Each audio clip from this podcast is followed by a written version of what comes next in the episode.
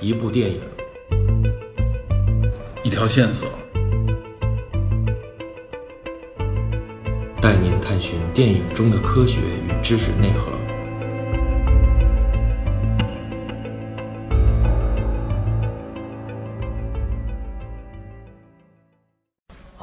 大家好，欢迎收听本期电影侦探。呃，你是我是 里根，然后那个我是 Peter，呃，对啊，我是 Michael DP，对，今天我们来了一位新朋友，对，而且我们今天是三个人一起说啊，啊对对对这第一头一次次破天荒，原来都是俩人对口相声，今天是群口对对埋头 DP 啊，咱们就简称 DP 吧，要是后边交流起来方便一点。对没埋头问 DP 原来我也是我们老朋友啊，简单说一下，他其实对美国文化了解的比较多，没错，美国的美漫文化和这个运动文化里，应该算是至少是一个爱好者，对相对来说比我们要了解的很多。所以呢，也是今天我们邀请他来聊这一期电影，和他的这个兴趣爱好有非常强的关系，对吧？？什么电影呢？咱们今天聊这个电影叫《Moneyball》，是吧？对，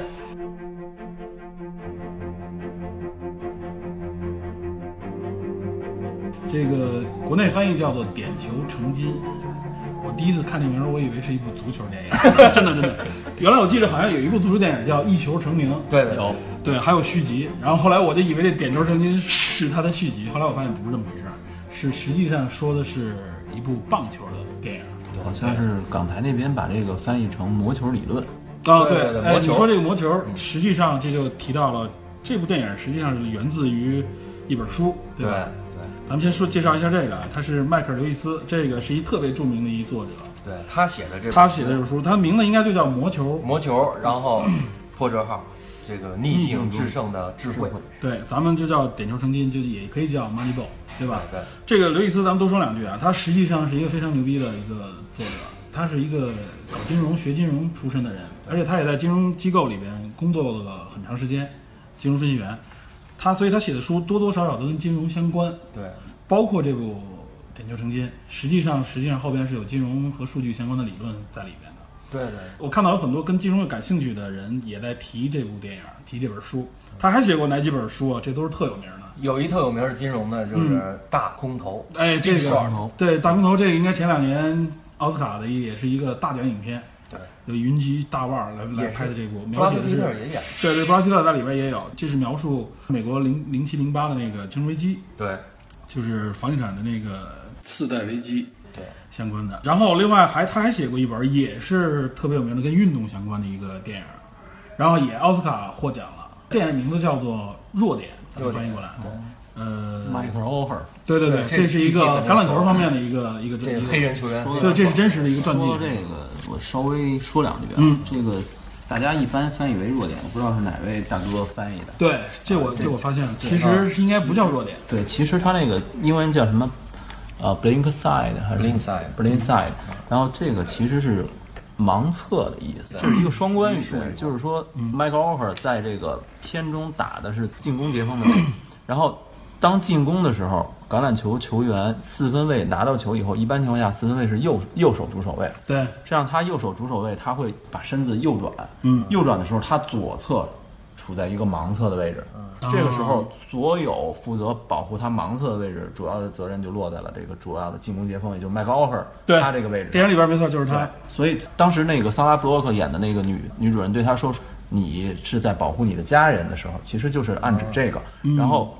第一第一层意思是说他打的这个位置实际上是四分卫的一个盲测，对第，二个位置其实是说，第二层意思就是说他自己这个人的经历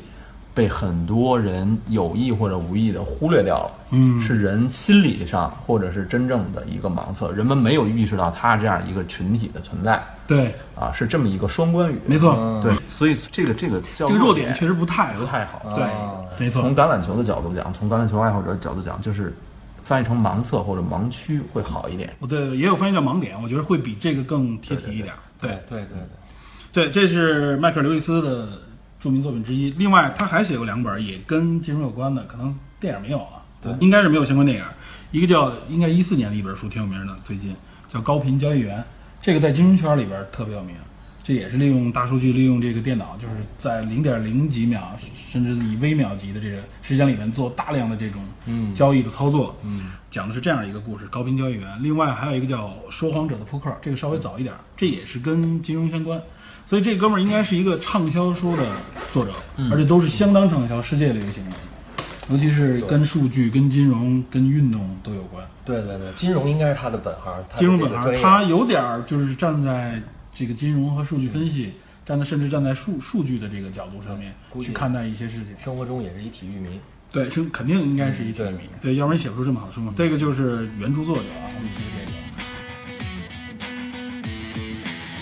这个换回到我们说这 Moneyball，Moneyball 的相关的这个演职员阵容应该也挺专业，也也很牛逼了，应该算。对对一一年上的一部影片，对吧？对主演布拉皮特演的就是这个比利·比恩。对对我们后边会详细介绍这个比利比恩这个人，嗯这个是确有其人，对吧？应该是。确有其人。这个是，也就是说，他这本书也好，或者电影也好，也是根据真实故事来做改编的改编和改编。对。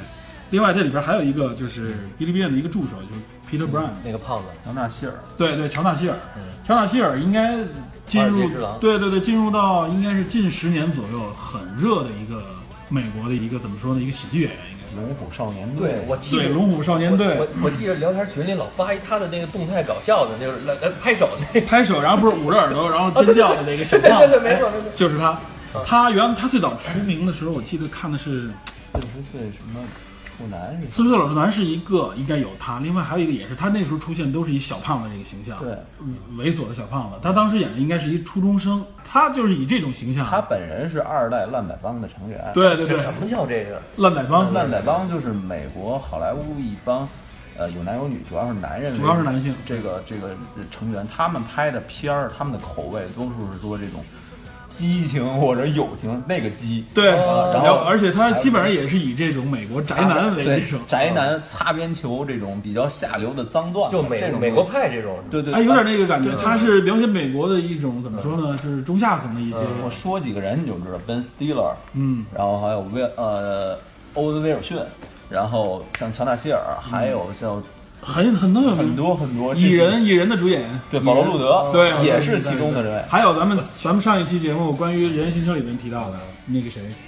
弗兰兰，弗兰兰也詹姆斯是弗兰兰也是对他也是烂仔帮里边著名一个角色。他们这帮人给我看也都是不仅仅只会搞笑，他不是一搞笑联盟，很多人很有才，实际上对，有一个有一个大家都知道的《热带惊雷》那部片子，啊，热带哦那惊雷个就是他们那几个人传出来的不，里边还有那个小罗伯特唐 尼，演一个黑人。对，小罗伯特唐尼那个表演在电影里面自己还获了奥斯卡奖，但因为那个好像我记得奥斯卡也提名他，获还是金球奖有他的给了个提名哈，给了个提名，应该是男配，因为一个白人演了黑人，演的太逗了我觉得。咱以以后可以就这烂仔帮专门 讲一期。烂仔帮非常有烂仔帮的非现常有在料 这个影响力很大了，应该非常有是料在你像现在主流的美美漫的这些电影里边，也有很多烂仔帮的成员嗯嘛。就我刚才说可蚁以人，可以就这个讲讲美国文化是吧？对对对，中下层那个。这个可以讲很多，这个真的是可以可以讲很嗯多，很有意思的这 OK，个。再继续。咱们继续嗯啊，然后咱们说了两个专演，导演是贝尼特·米勒哎，对这个导演也很厉害，对他是获得过两次奥斯卡最佳导演的提名，但嗯是都没获奖，很遗憾。哎，Moneyball 这个是获得提名了吗？呃，没有，最佳影片有提名，对，Moneyball 我记得是有最佳影对片，导演好像没有。啊他就他自己的最佳导演呢，是一个是零六年第七十八届奥斯卡那卡伯特，嗯那就是好霍多夫我霍记夫得曼演的。霍夫嗯曼不是在这个《点球成金》里边也演那个球队教练嘛？啊，这个对霍夫曼。对然后呢，一部是这个，另外一部就是一五年第八十七届奥斯卡最佳导演，他是凭借那部《狐狸猎手》，狐狸捕手也叫狐狸，也叫狐狸捕手。对，嗯这个也是一个体育片子，是讲摔跤的，也是根据真人真事改编的。说明这个导演应该还是也是也是喜欢运动的。对对对，这狐狸捕手并不是说这摔跤这个这个体育运动的一些这个专业名词或者术语啊，嗯，他是这个杜邦集团继承人，叫约翰杜邦。这个人呢，他是在这个宾夕法尼亚州，他建立了一个那个摔跤的这个训练基地，嗯这个训练基地的名字叫狐狸捕手哦啊，所以这部从这个片名儿来的。对所以说，这个导演应该也是具备一定的这种专业水平的。对拍体育片，对，我是觉得这个，咱们多说两句啊。我觉得拍体育片，真的是应该，至少我认为这个你想拍这个片子的话，应该是先当这个项目的一个爱好者才可以。嗯对他的激情也好，或者说里面的真正专业的东西才能体验出来。嗯我记得这个 DP 曾经，曾经跟咱刚才咱们聊的时候也提到了棒球，咱们国内最近有一部跟哦棒球相关的。我们的少年时代，对，这是一个电视哦剧，是就吧是？电视剧这这我我确实没看，但我听说过这我个，也没看过我听说了这个是是小鲜肉 演的，对，就是就是 TFBOYS 嘛，那对个《哦逃犯男孩》，《嗯逃犯男孩》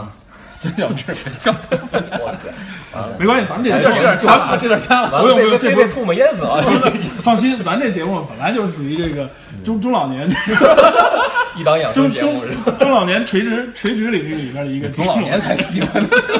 对 T T F 的粉丝，啊哎，不过还真是好多中老年女性对 T F 也情有独 钟。咱咱们有一说一啊，TFBOYS 嗯据我所知，就是国内的棒球圈儿因为这部片子给了这个呃这部影片这不这这部电视剧非常多的支持，嗯，然后整体上来说，这个三小只也经受了。长时间的这种体育训练，嗯这是很认真的，这个对这点是绝对要肯定的。对对对，然这后可能说呈现的效果面向的不是我们这样的这种稍微了解一些棒球知爱识好的者人，或或者者说说是嗯深度一点的体育的或者是影视的球迷，不是这样的人，他面向的还是青春偶像的。嗯而且据我所知，最开始这个片子是薛之谦传起来的，对吧？是吗对哦他是薛也之谦算是现在在中国著名的几个 影视圈里边的艺人 艺人啊他是投资吗？他最开始好像是编剧还是什么？制他片对他原来最开始的时候设定是用篮球，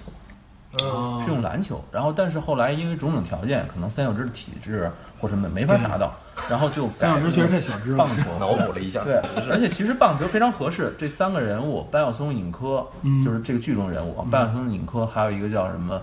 呃，不熟，嗯，对，我没那么熟，对我这 T F 我我只知道头粉男孩。我说知道剧中他们人物的名字，嗯然哦后一个是投手，一个是捕手，一个是游击手，嗯正好是棒球这个运动中三个最亮的点。最重要的不能说最重要，不能说最重要，但是说最亮的点。很有哦意很有戏，很有关注度。对，对然后这这几个地方，就是说能看出整个的编剧还也好，包括什么也好，还是很下功夫的、嗯很用心的对，虽然说里面那个一些镜头好坏球能叫错，还有一些战术执行口令什么的，嗯包括薛之谦一些搞笑在球场做瑜伽这些事儿，就非常非常二显得显得不专业，对显，得但其是实对，但是从普及的角度讲对，从推广的角度讲，还是很难得，因为它是国内第一个以棒球为主要题材的一个青春偶像剧，对对对对这个以前是没有过的。对对，对所以，所以我们刚才提到这儿，也就是为了说，就是如果想拍好这部影片啊，你除了有好的顾问，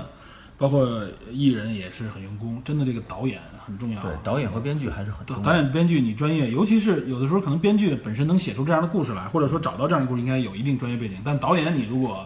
对这个东西你只是一个专业的导演的话，其实你想拍好一部运专那个运动类的影片很难。对，所以你看，这个咱们包括之前咱们提过的《Warrior》那部影片里，嗯嗯那个导演实际在影片里边充当他扮演的职业联赛的那个嗯，赞助人对，对，他肯定是对这个体育运动有相当深厚的了解，没错他也拍过很多传记类的这个体育影片才可以没错。没错对，这我们从导演这块儿就对是敞开了提了一下啊。对，其实《Man Moneyball》也是这个导演贝尼特·米勒很成功的一部影片，对他是获得了六项提名，就是一二年那届第八十四届奥斯卡，对，包括最佳影片、最佳男主、最佳男配、改编剧本、音效、剪辑，很厉害。嗯对，《Moneyball》这个影片，我记得应该我是一二年就看了，一呃，我记得刚出来以后看了以后，我觉得这影片还是相当厉害嗯的，相当下功夫，尤其是在专业方面来说，嗯它还是有一定深度的，对，而且包括它阐述的观点和它拍摄的这个角度，嗯也都是很抓人，很就是你要讲的也非常好，有别于传统的这种体育传记片，对吧？对，它不是一个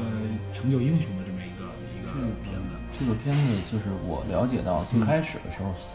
斯皮尔伯格曾经接手过这个。是嗯啊斯皮尔伯格曾经想把这个片子拍成一个体育场上运动的类型的片子，嗯，但是后来因为种种原因放弃了。嗯然后这个影片的编剧就颠来倒去，来回对的对，来是回换了好几个人。对，然后对最后到一零年的时候，交给了《辛德勒的名单》的编剧斯蒂文·泽利安和社交网络的编剧阿伦·索金。这都是很很重头的片子对，。索金就是大家都知道，这个社交网络，对然后新编辑室、白宫风云等等等等，它的这种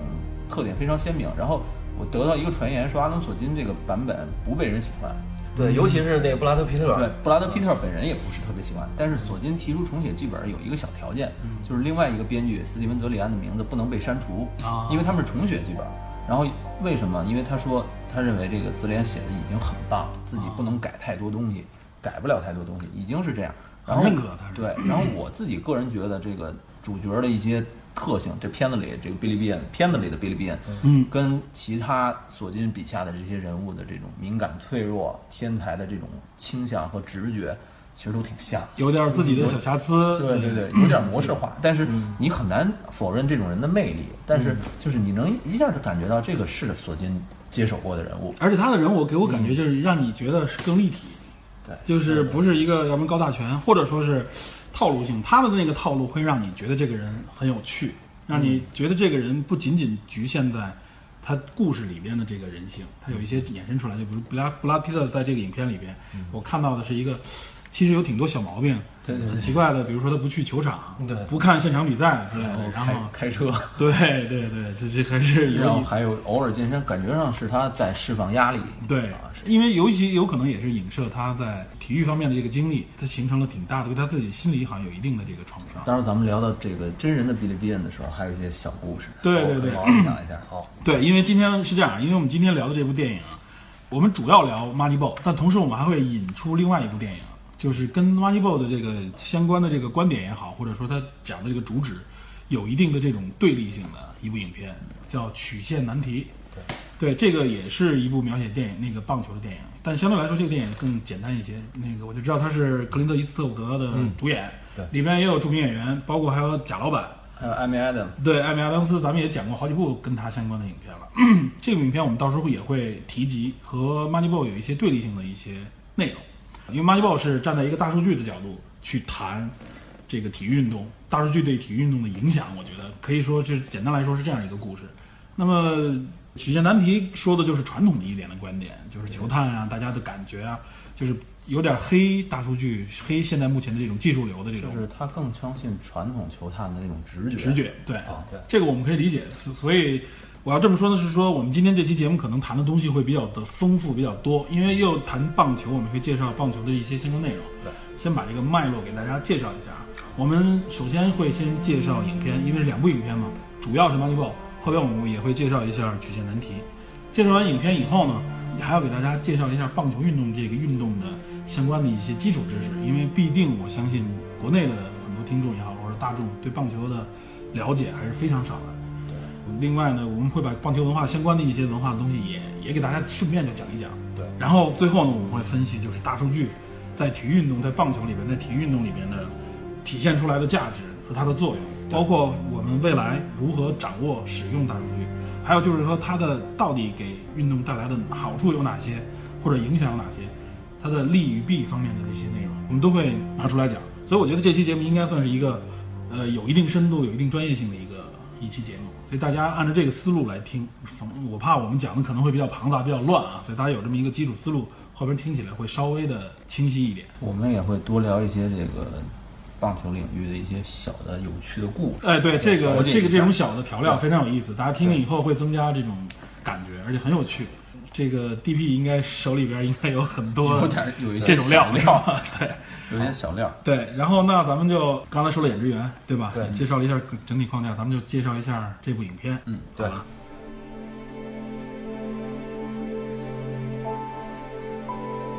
他开篇是一句话，对这一句话说的是这个很关键这句话对这句话说是很难相信打了一辈子棒球，竟还有这么多不了解的事儿。这句话的作出处嗯呃出处是米奇曼托啊，米奇曼托是十八个赛季就效力于纽约洋基队，获得嗯三座美联 MVP，十六次顺明星赛的这个人，这个人有七枚的世界大赛冠军戒指，这个到冠军就是对，这个还没有太多，但是我关我关注一个米奇曼托本人是左右开弓的打击，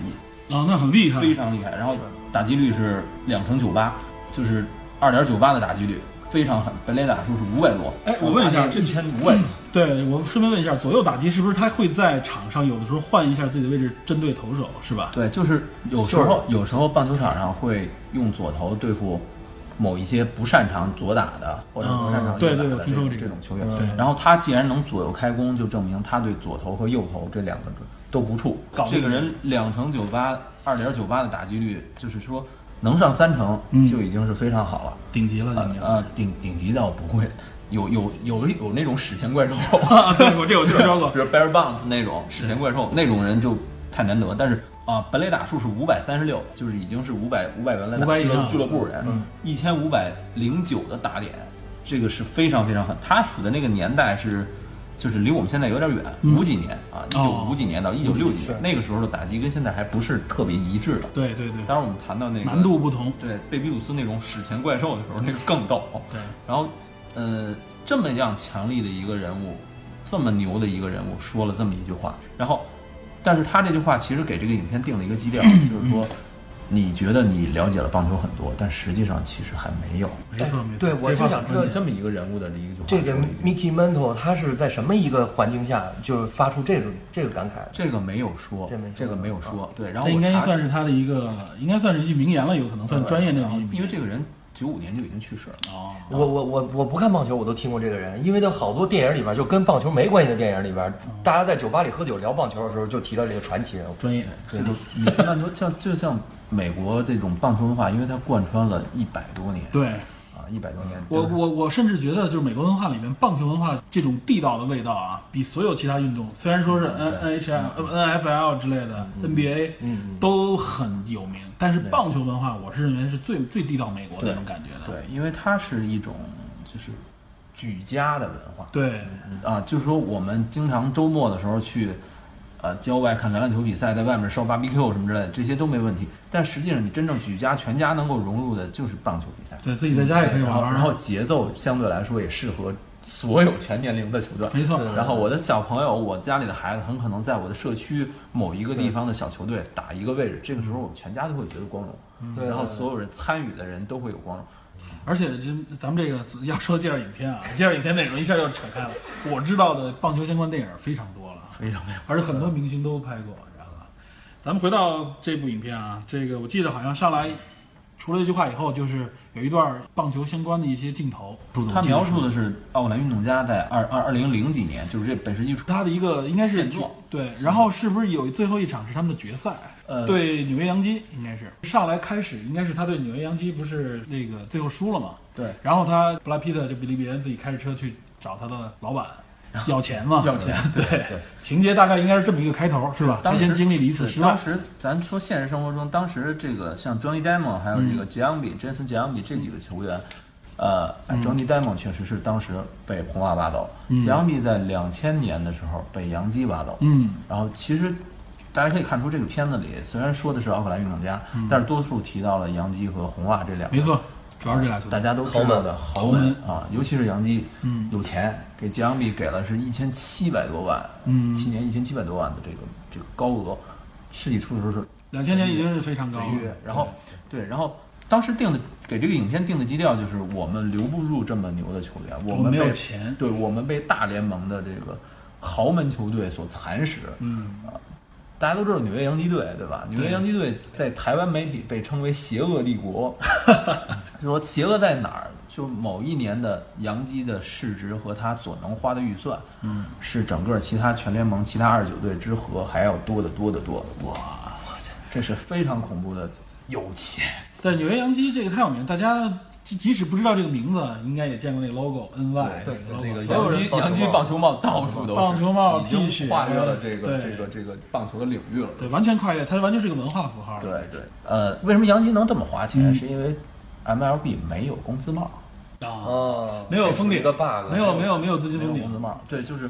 呃，我们知道 NBA 有软工资帽，对就是说我达到一定上额，然后我要交罚款，嗯啊，像 NFL 职棒呃职业橄榄球联盟是没有硬工资帽，你就必就不须能在超这过这个个防线线内对，必须犯，但是职棒没有工资帽，嗯职棒的这种。东西就会导致大量的这种市场的巨额庞然大物的球队诞生对。这时候洋基当仁不让，洋基历史上其实也很有意思。待会儿我们讲这个对它发家史的时候好，我们到时候讲到了时解候可以介绍啊。啊，然后所以说，这刚才说这么多，也是这个影片给大家定了一个基调，也就是是有点是弱者要对抗这个资金强者巨人的时候，对对嗯他面临的困境，对你就只能寻求别的方法嘛。反正上来就是比比，就是布拉皮特找老板要钱去，知道吧？对，老板 没有，欺负格里，然后我感觉是应该算是个亚军球队了，应该算是这种级别的，在在美式的这它个不存在体育的文化里，就只有一个总冠军，对输了就一无输了就所谓对对对对对对所以说赚钱这么好的战绩情况下，他跟他老板交流的时候也是，他实际上还是一无所有嘛。对对对，球员要被挖走，想要钱，那老板给他的回答当然也是很直 接，就是没钱，没别的，没钱咱们咱们别的什么都可以支持，就是没钱。所以这影片当时我记得有一侧面是他们这球队里面喝苏打水都得要花一块钱 啊，对，当时太穷了，球进来的那个人说啊，really，这也可以吗？我自己球员在球队里边休息室里喝杯苏打水还要交一块钱，这确实比较狠啊，这个。所以也就是在这样的一个大前提下，然后呢，同时也介绍了 B B 本人就是一个，他是一个从棒球手过渡过来的一个对他教是练职业球员，职业球员过来的，然后慢慢的也把他的自己的一个人生经历在这个过程当中展示出来。另外一个他的前难题就是他如何在资金非常有限的情况下，然后呢能够让自己的球队慢慢的从能生存下去到最后以后他的愿望就是能够挑战这些巨人，最后嗯成为最后的总冠军，这是他的自己的人生目标嘛，也是对他对他笃信的这个，就是索金的一贯的这种笔触，就是我笔下人物拥有强烈的自信，对绝对是我相信我所认识到的，我所感知到的东西，我认为我能贯彻到底，而且我认为我能成对，我能赢得这个。有一定的偏执。突然感觉他应该写乔布斯去，他写了乔布斯没错啊，真的啊，他写了法沙那版，版，法沙那版版是他写写就是他的。写的，没错没错，对。哎，这个你这个直觉很准。 对。然后后来就是他，因为在这个前提下，老板没钱，灰头土脸回到自己的俱乐部以后，面对他的也算是棒球文化里边的一个必然一个环节，就是球探们他们开会讨论下一个赛季我们从哪儿挖人，从哪儿找人，我们怎么组建我们球队，因为他们已经主力球员全被挖走了，应该大算家可以看一留意一下当时的那个场景，那一圈儿基本上都是老嗯老老炮对对对，哎感觉没有下午，感觉没有下午时的那做那个当时员，有助听器的，戴眼镜的，反正我看都是对什么七八十都有。 就是这种，其实就是暗含着说，哔哩哔哩他相对年龄比较比较年轻啊。哔哩哔哩本人在现实生活中二十七岁退役了啊二十七岁非常年轻退役了。对然后他担任这个职位的时候，总经理职位的时候非常年轻，三然十后多岁应该是对三四十岁，然后整个他面对的是一个按照这种这种倾向拍摄的方法，就是有一种陈旧的老片儿老老旧的腐朽的这种，甚至是哎这啊无种论感觉从。着装、语言、状态一看，哇，传统美国老 炮儿，对，没错，又顽固，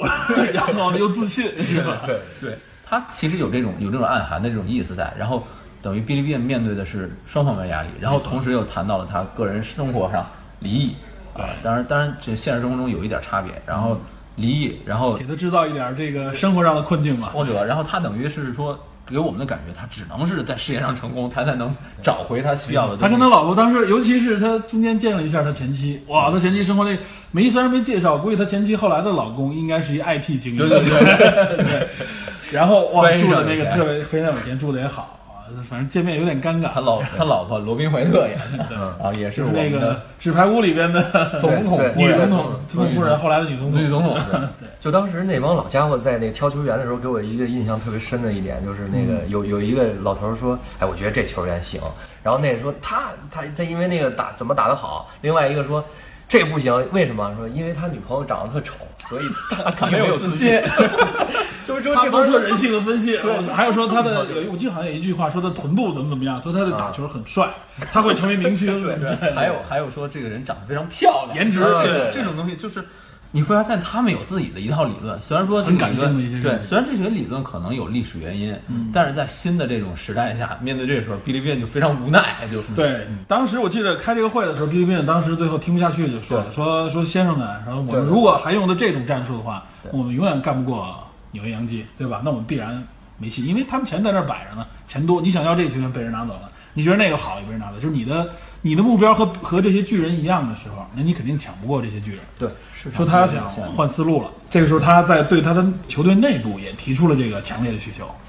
然后就是他去了一个，别家克利夫兰印第安人，哎，对，嗯印第安人队那个 logo 那个太有名了，对对一个龇牙的，一个印第安人红脸儿。非常有意啊思啊。那后边那应该也算是一个很强烈的文那个文嗯化符号。我甚至认为他比红袜在我脑子里面的印象都要深。呃，在美式体育里边，像克利夫兰印第安嗯人、辛辛那提传统名字辛辛那提红人，嗯嗯还有包括华盛顿红皮，嗯这种其实都是指向跟印第安人有关有关系嗯的符号，对啊，包括华盛顿红皮，这是 NFL 球队，就是说在美式体育文化里，包括说。呃，大学一嗯些大学的球队其实多多少少都有一些印第安人或者是原住的这种文化，当然可能说就是随口一起，嗯对他可能是也是为了占一个这方面的一个口头这是一上的个一个美优式势的一个文文化啊化对。然后他到了这个球队以后，当时我记得就是明显到了一豪门，人家那个球队的老板或者说是教练，包括一帮球探，坐在一个豪华办公室里，坐了一圈人。他走中间，哎，故作镇静，装作自己状态很好，是吧？ 当时我觉得布拉皮特那个表演细节很到位，对就是装作自己很自信、很状态很好的情况下，实际上他当时想是去交换球员，对对对，他想想完成交易交易他们也是用这个工资差额方面的东西来来做交易，对吧？在那个过程当中，他发现了一个胖子，对他发现了一个胖子，对叫纳吉尔，对。他发现这个大家都坐着啊，就一靠门边一小胖子，对看着不起眼儿，穿着西服革履的，跟别人一看就不是棒球文化里的人。 这么一哥们儿，一开始以为是以为是秘书呢，哎，没想到在有几个关键点的时候，他跟旁边人耳语，旁边那人立刻就传给老板，对老板立刻做出决定， ，no，对这不行。就这个不能布拉皮特非常敏锐，立刻就发现他是这个 key man，他是这关键人。对对对，然后他妈的会议直接结去束，找他去了直接上办公区就找这胖子去了。这个胖子一直也盯着他，知道吗？他 因为哔哩哔哩在在这影片当中也算是个名人，有背景的。对，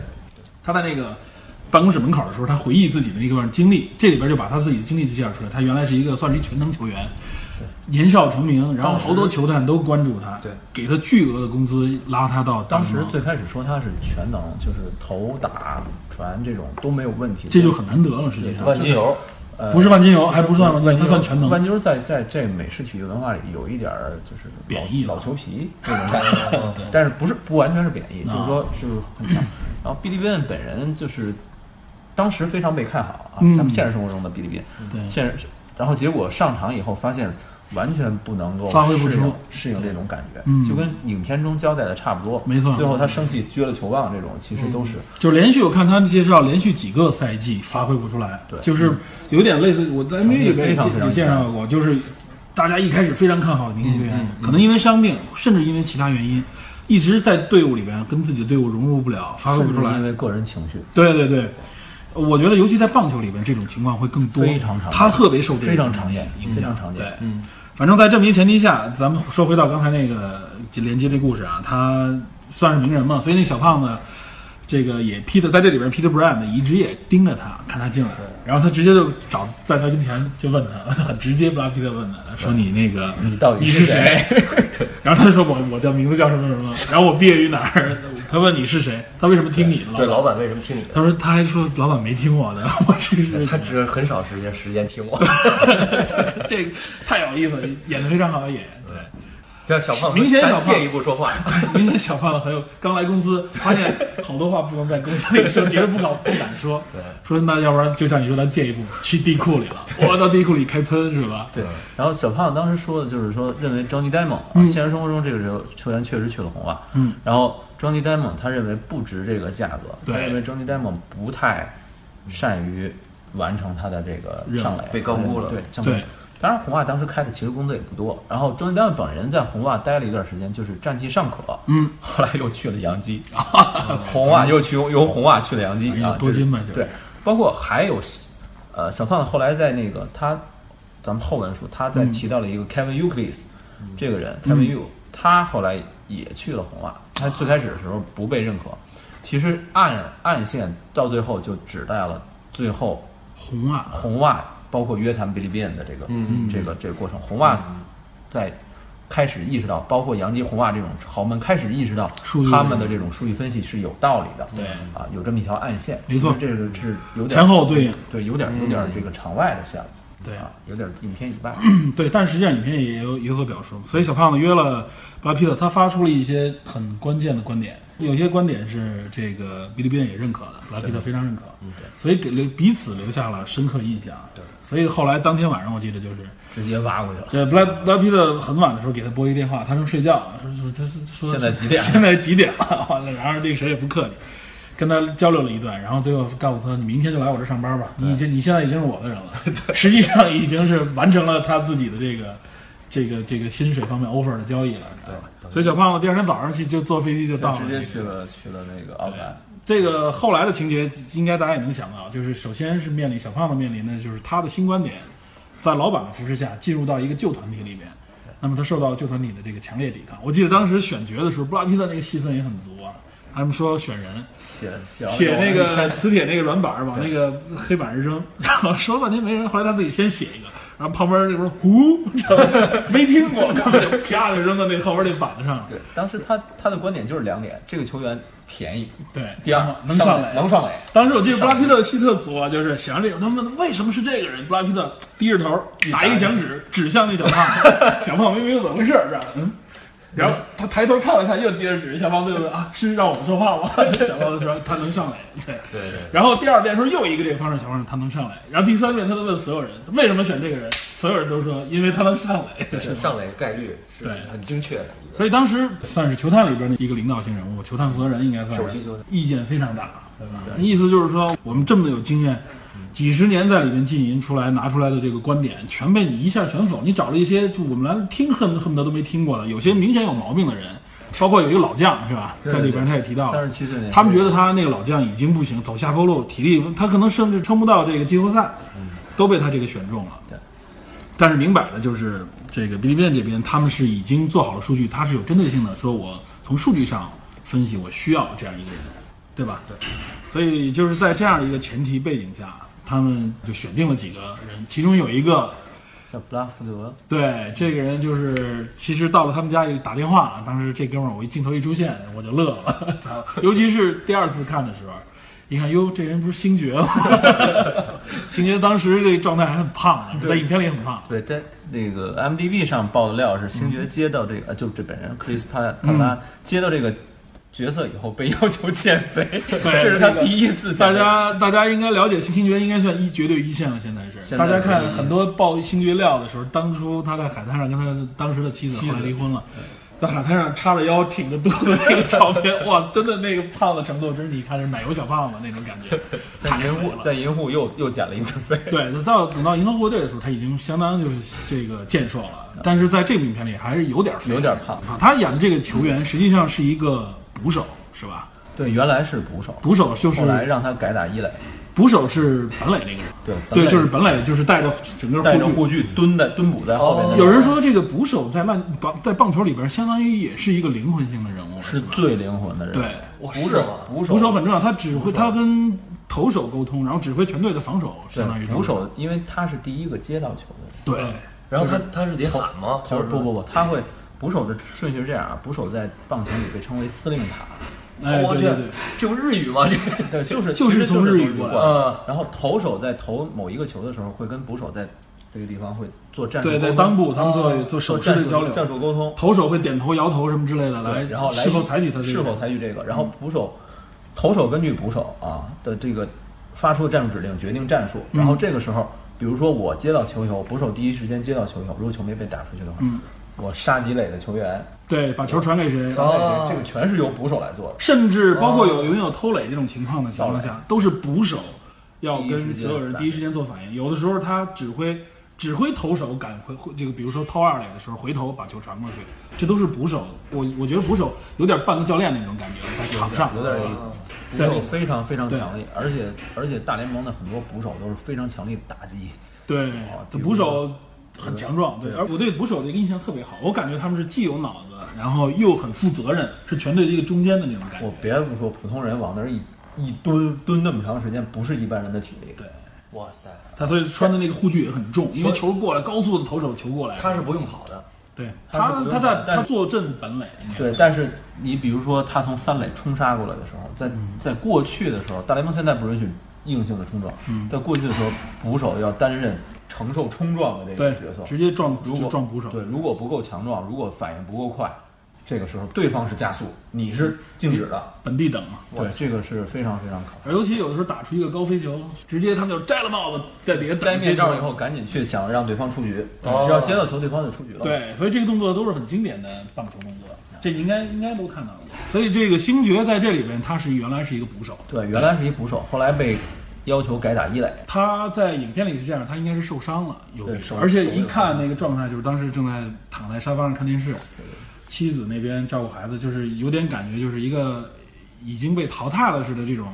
这种，比较因为是边缘的球对，员嗯因为因为伤病，退出了这么一个球员。我记得明显在应该在那个时间应该都是就是球员球员交易很多，很多人都是在家里等休赛电话期嘛，休对赛，期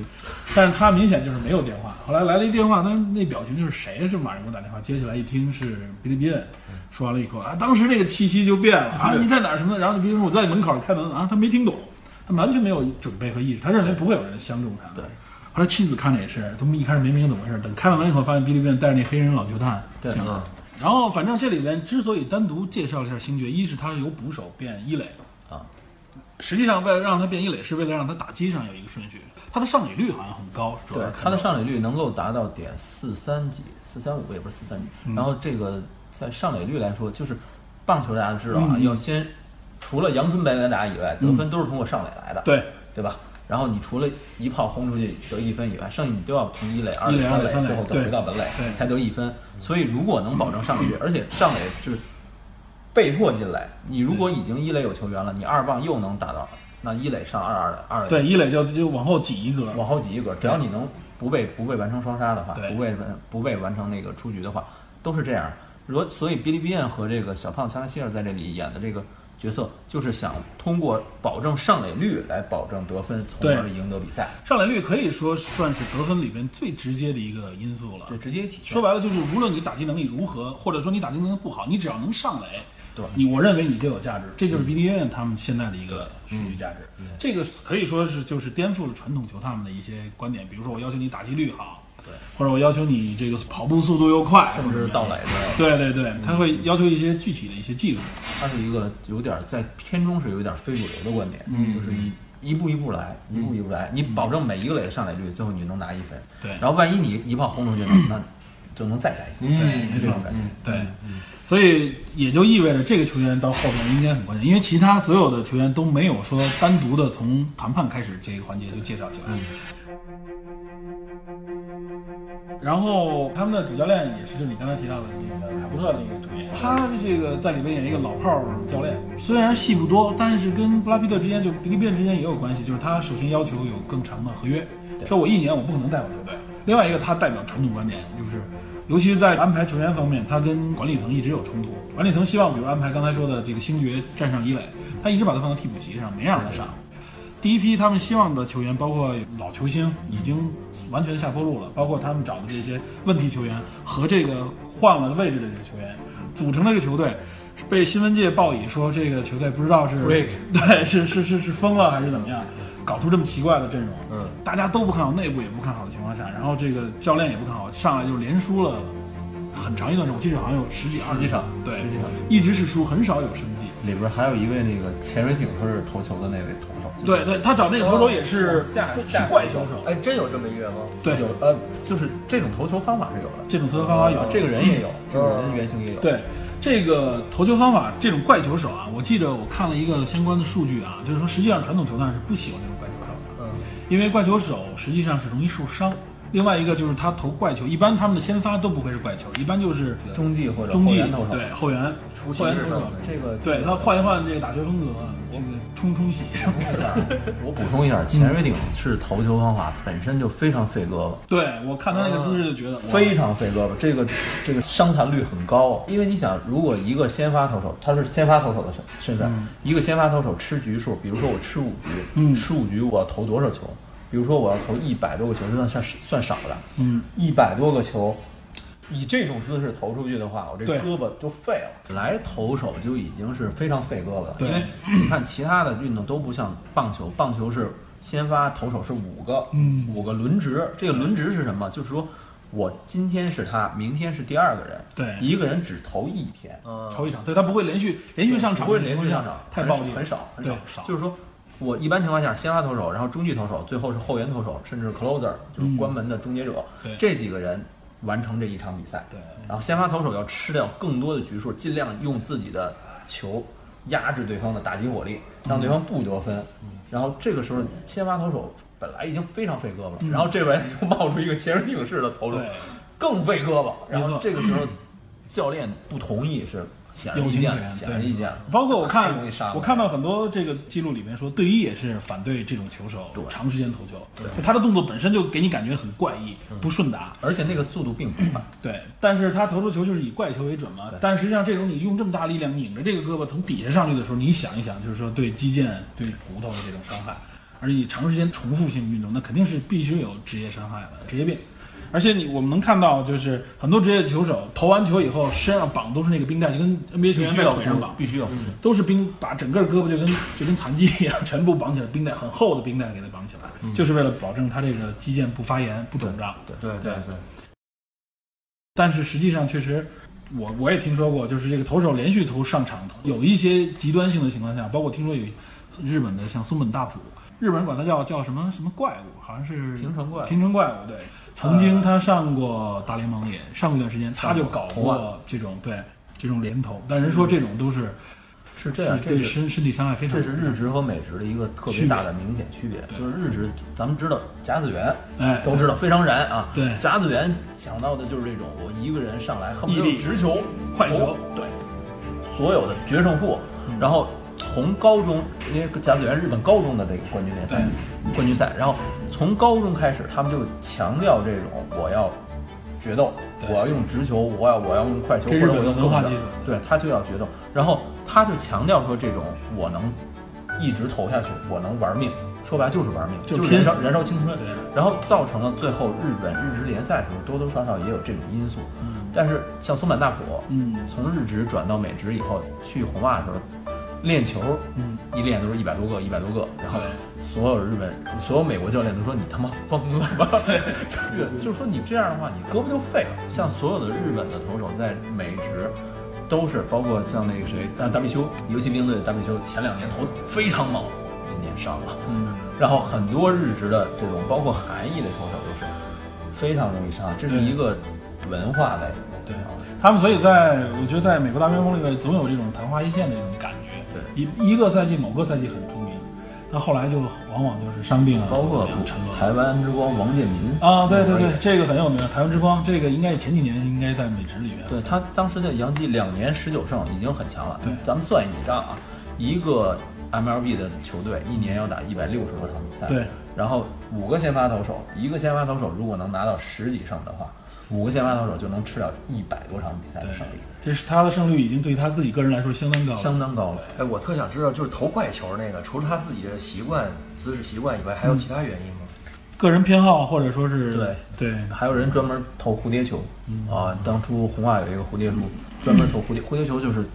投出球那个球像蝴蝶一样穿插，速度非常慢，但是投手打不到，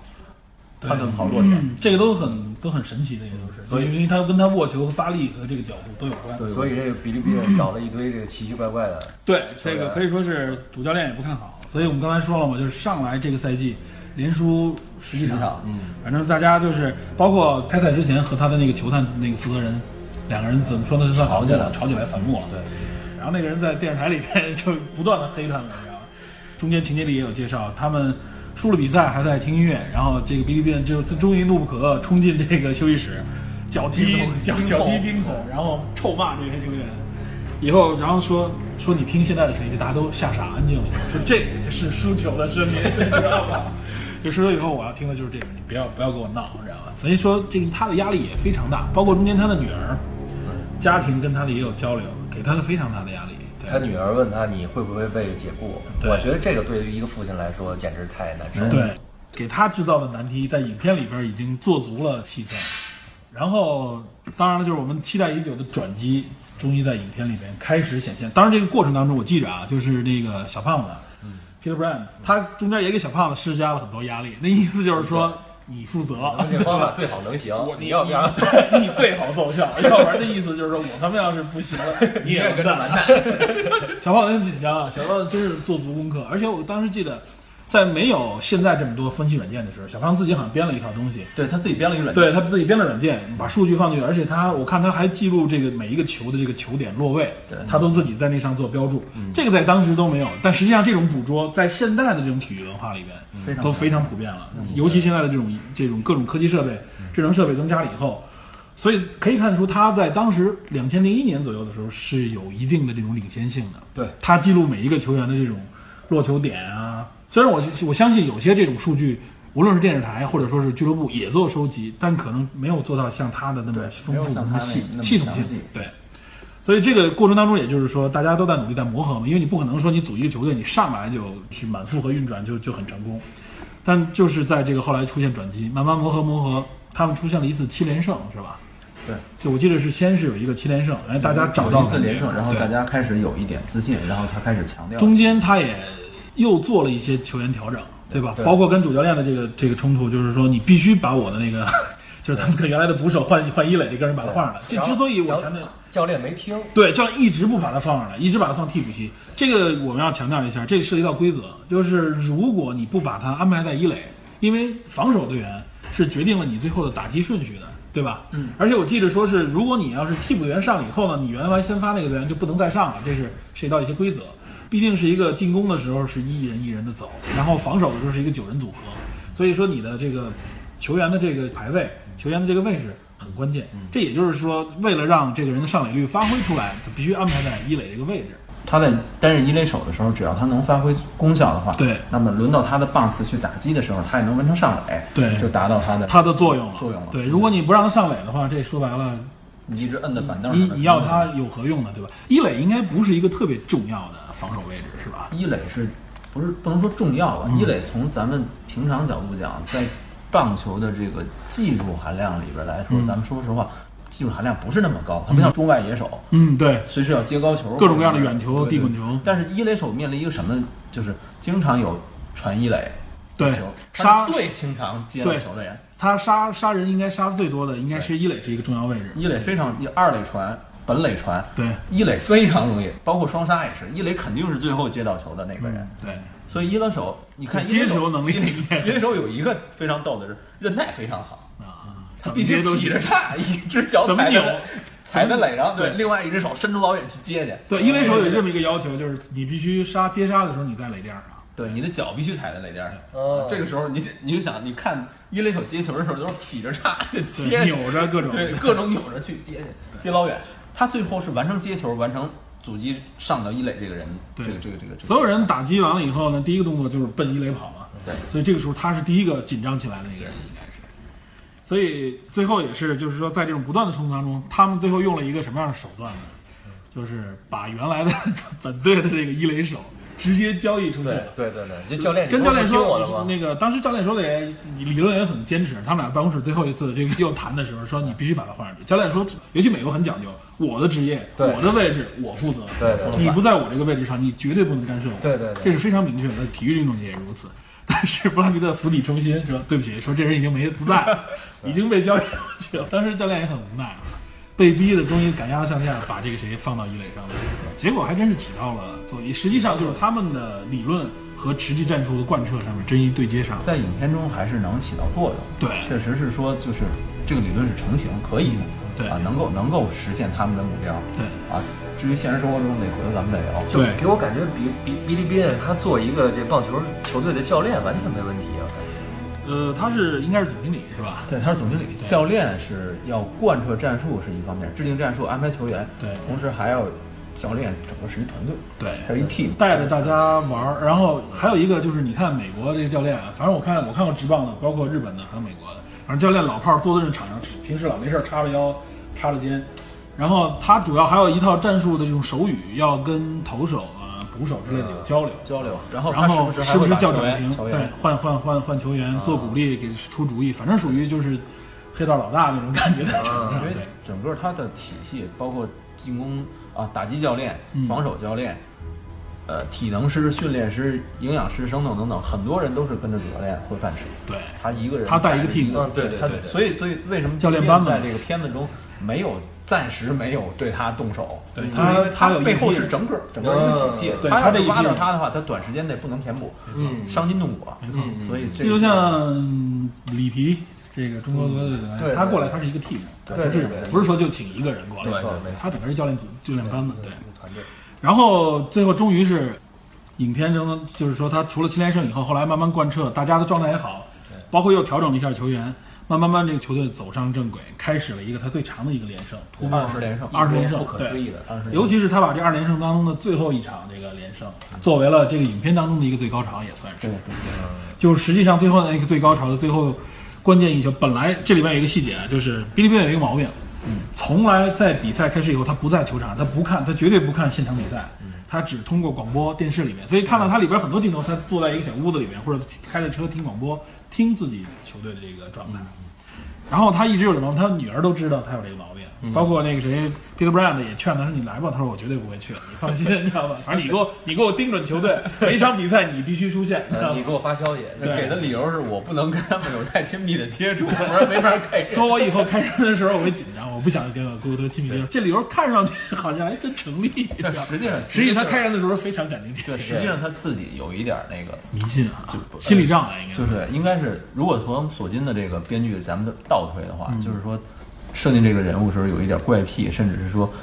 其实是蛮脆弱的，对他是有一点脆弱的，对，他有他的弱点。没法面对，对没法面对这种啊，对，细节说说到这一点，其实刚才我们不是也说了，他一开始职业的状态，嗯，这个其实跟最后其中一个点题点有关，就是他原来是职业球员，被大家看好，然后呢被推上一个非常好的一个位置，众星捧月，嗯，对，可以说大家认为他就是手到擒来的一个这个一个成就，最后没有拿到。对，他实际上他心理上应该一直处在一种对棒球有一种抵触和非常尤其是嗯紧张的现状态场，没尤错其，是他现场是比赛，他我觉得他就是临场可能属于临场紧张的那种心内心内心太紧张的那么一个人。而且他是在那个选择当球员的时候是放弃了这一个斯坦福啊吧，应斯该坦是福大斯坦福的邀请，好像他在高中的时候是棒球、橄榄球、篮球全能，然后学业还非常好，哇塞，对全能的一个选手对。，就可以说这真是进步化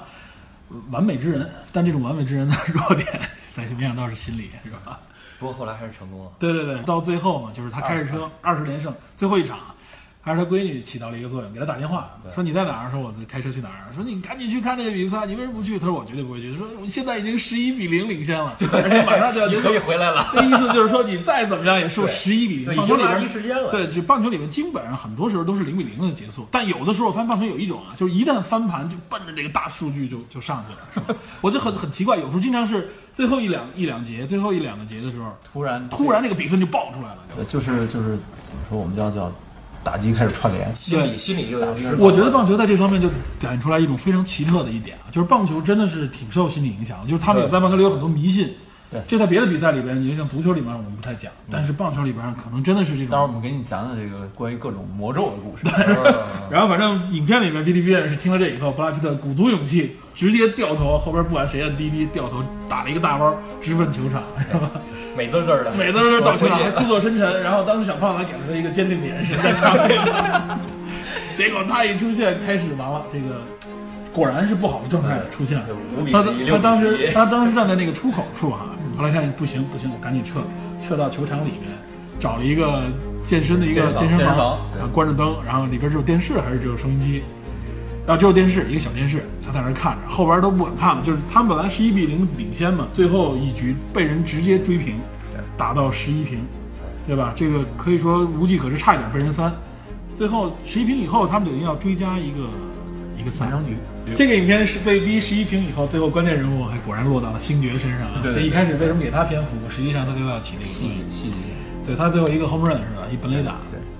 当时我记得 b i l 都已经颓废到蹲在那个不敢看电视，侧着头蹲在那个健身健身器上，突然听到清脆的一声，这个击打球的声音，立刻转头。这职业球员一听就听说，哎，这声儿听着好，对，最后一个果然是 home run，大嗯家这个最后就是抱头，也不是痛哭了，反正也是当时结合结合当时实景的嗯那对个对对镜头对穿插了，我看了一下，不是星爵放的那个录像，放的录像嘛，然后就是大家真的是就重现了一下他们这个比赛的这个现场，但这并不是影片的结束啊。这个作为他们辉煌的一个点，实际上最后本身这个赛季最后他们还是没有拿到季后赛输了，对，没有拿到冠军，季季后赛就被淘汰了。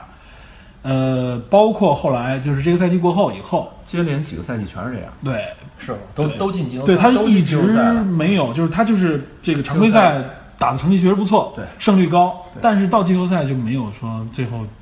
永远没有拿到他想要的总冠军吧就？是棒球管常规赛叫例行赛，对例行赛，然后打完了以后打到季后赛一两轮就被淘汰，一两名就被淘汰，连续几年都是这样啊。在现实生活中的这个奥坎运动家，对啊，没错，也是如此这。个状态。然后影片当中介绍了一下，就是他的这个球队的表现确实用这么少，他当时球队好像只有两千多万的这个，我忘了是多少钱，我记不太清楚了，是四千万对一点四亿吧，好像是。好像反正就是千一百万，对，他是他的资金就是也两就是金相当于杨金是一点二六亿，对，也就是相当于对方的也就是三分之一嘛。有个呃对，零然后是个零头，他创造了这样的佳绩，实际上内行专家们都认识到了这个价值。是全联盟第六低的工资，然后拿到了跟杨金一样多的103场胜利。对，哇塞，当时影片里边有情节，就是红花队老板把他请去想拉他嘛，嗯对嗯对，给了他一个 offer，据说是所有职业比赛教练当中最高的一个 offer，我记得好像有数据说是几年有一个上千万的一个合同。然后最后这点就是，实际上是我说那个点题嘛，另外一个点题就是这一点，就是他自己的人生经历，在所有人都被看好的时候，最后他选择打直棒的主要原因确实就是金钱的诱惑。对，也就是大家觉得他有这个能力，然后你这么高的钱，你你还读什么书啊？还对吧？你就选一个这个就可以了嘛，最获取最终的利益。但实际上不是他真正自己内心向往的那个点。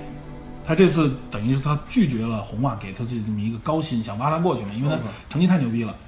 然后他就是最后点题是说，我不想在人生第二次面临那种选择的时候，还像原来那种选择，我要追随我的梦想。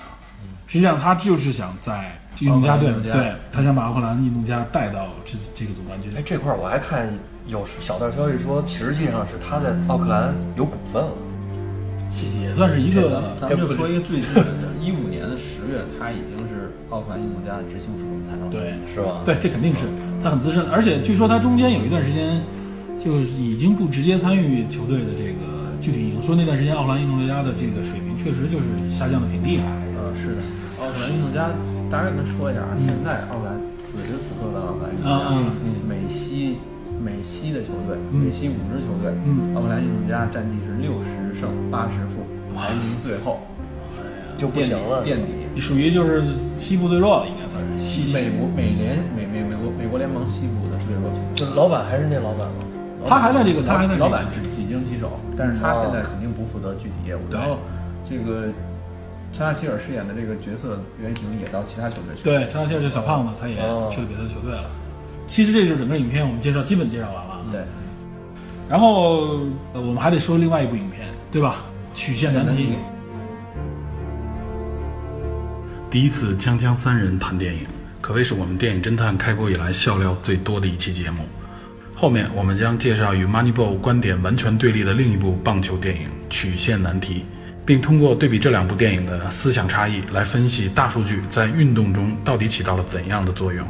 以及大数据给现代职业体育带来的变革。后面的节目更加精彩，更加有趣，请您持续锁定电影侦探，我们下期再见。